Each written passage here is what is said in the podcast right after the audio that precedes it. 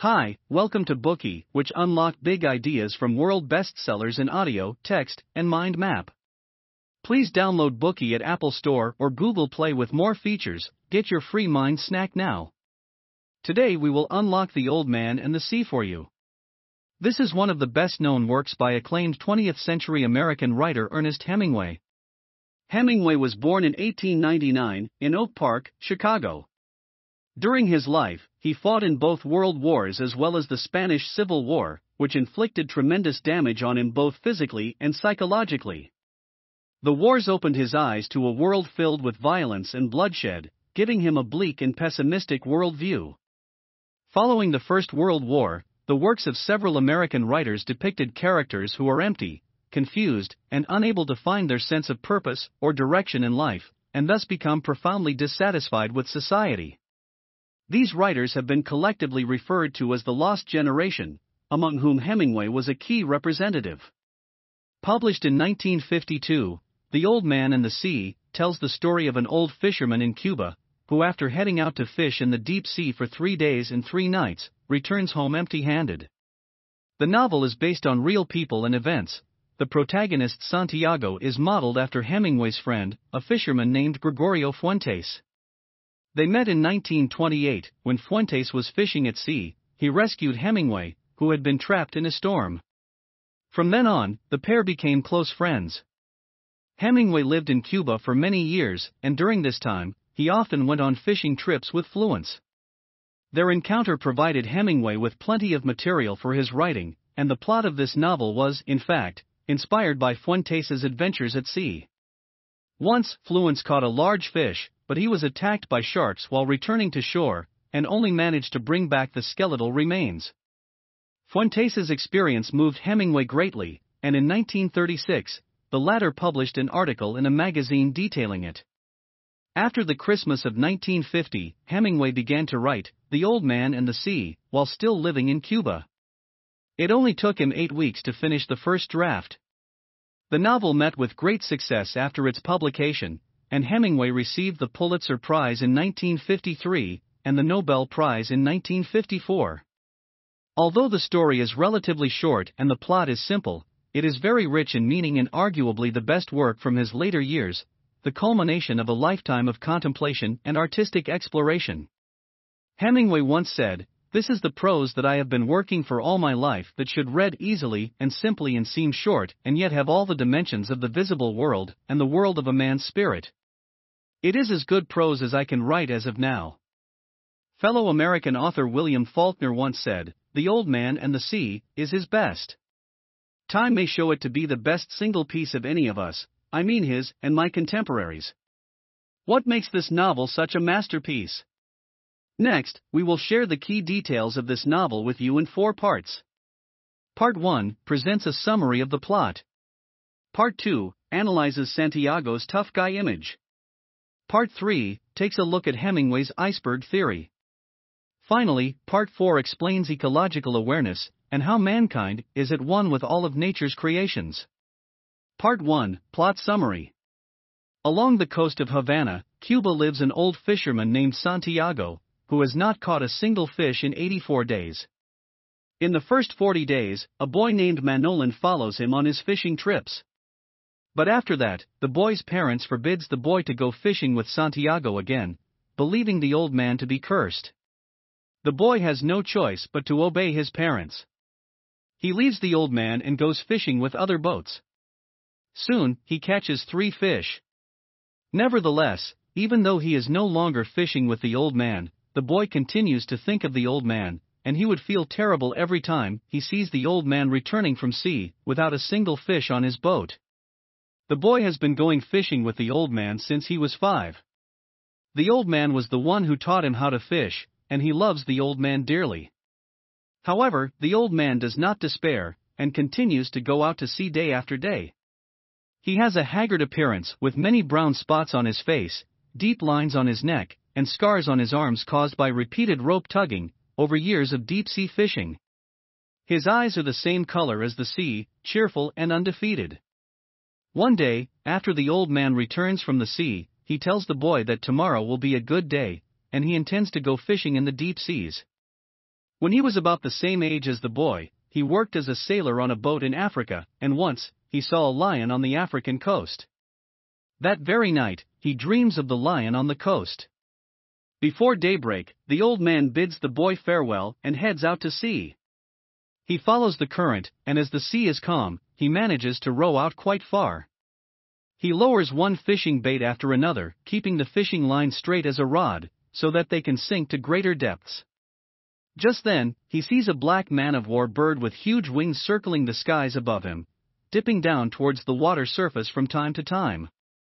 The old man believes that the bird is fishing, and he is certain that it has discovered fish. Therefore, he rows his boat towards the area where the bird is circling. As he approaches, he discovers flying fish continuously emerging from the sea. He thinks to himself, since there are so many flying fish here, there must be bigger fish in the surrounding waters. The old man patiently waits for such big fish to take the bait, allowing his thoughts to wander in the meantime. At times, he thinks about how deceptive jellyfish are by nature, Beneath their lovely appearance, they conceal poisonous tentacles that would cause one's skin to rot upon contact. At other times, he thinks of how pitiful turtles are and how cruel humans are towards them, and how their hearts would continue to beat for several hours even after they are cut open. He thinks about how he too has a heart. The old man allows his mind to wander aimlessly while keeping his eye on the fishing lines. All of a sudden, he discovers that one of the fishing rods has plunged heavily into the water, a fish has taken the bait. He tugs tentatively on his line to gauge how big the fish might be. After that, he holds the line loosely in his hand until he feels it moving. Based on the strength of the movement, he is certain that it is a large fish. The old man keeps saying, Just smell them. Aren't they lovely? Don't be shy, fish. Eat them, God help him to take it. Then, when he senses the weight on the line getting heavier, he unrolls a bit of the coil, but the weight on the other end of the line keeps growing heavier. He tugs on the fishing line violently, moving both arms continuously in a rigorous motion, attempting to pull the line towards him with all his might.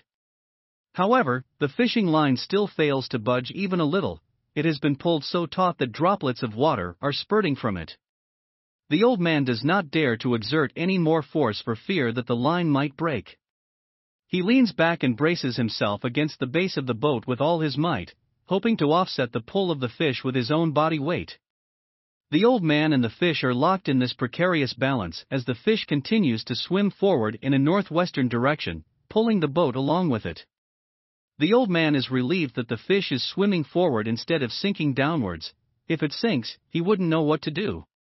He also wishes that Manolin was there with him, for the boy would be able to help.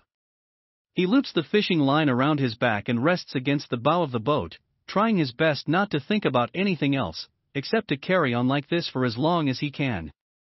It was around noon when he caught the fish. Since then, the fish has continued to swim forward, never once changing direction even after night falls. Similarly, the old man continues pulling on his fishing line and maintaining a stalemate with the fish. Just then, he sees two dolphins alongside his boat, and hears them leaping up above the surface and spraying water from their blowholes. He thinks they are engaging in play and truly in love with each other. At this thought, he starts to feel sorry for the large fish, despite its tremendous strength, it can only stay by his side all alone for now. The old man recalls the time he caught one of the fish in a large pair. During that trip, the boy was on the boat with him. He caught the female fish, while the male fish circled his mate in a state of panic. After the old man clubbed the female to death, the male leapt high into the air with its pectoral fins widespread, as if trying to see where the female fish was. The old man is overwhelmed with sadness as he recalls the scene. He misses the boy dearly and wishes that he was here with him right now. It is almost daybreak, and the old man decides to cut the line from another rod's and tie it to his line as spare. As he is doing so, the fish jerks a little, dragging him onto the base of the boat. He suffers a cut below his eye in the process and begins to bleed. Carefully shifting the fishing line onto another part of his shoulder, he rests against the side of the boat. He thinks to himself, since he has so much spare line now, no matter how strong the fish is, it will not be able to continue swimming with the boat in tow.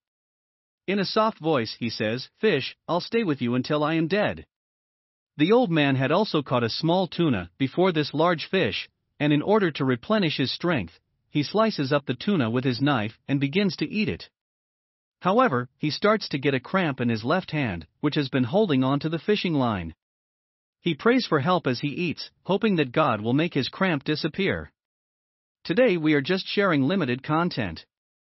To unlock more key insights of world class bestseller, please download our app. Just search for BOOKEY at Apple Store or Google Play. Get your free mind snack now. Schatz, ich bin neu verliebt. Was?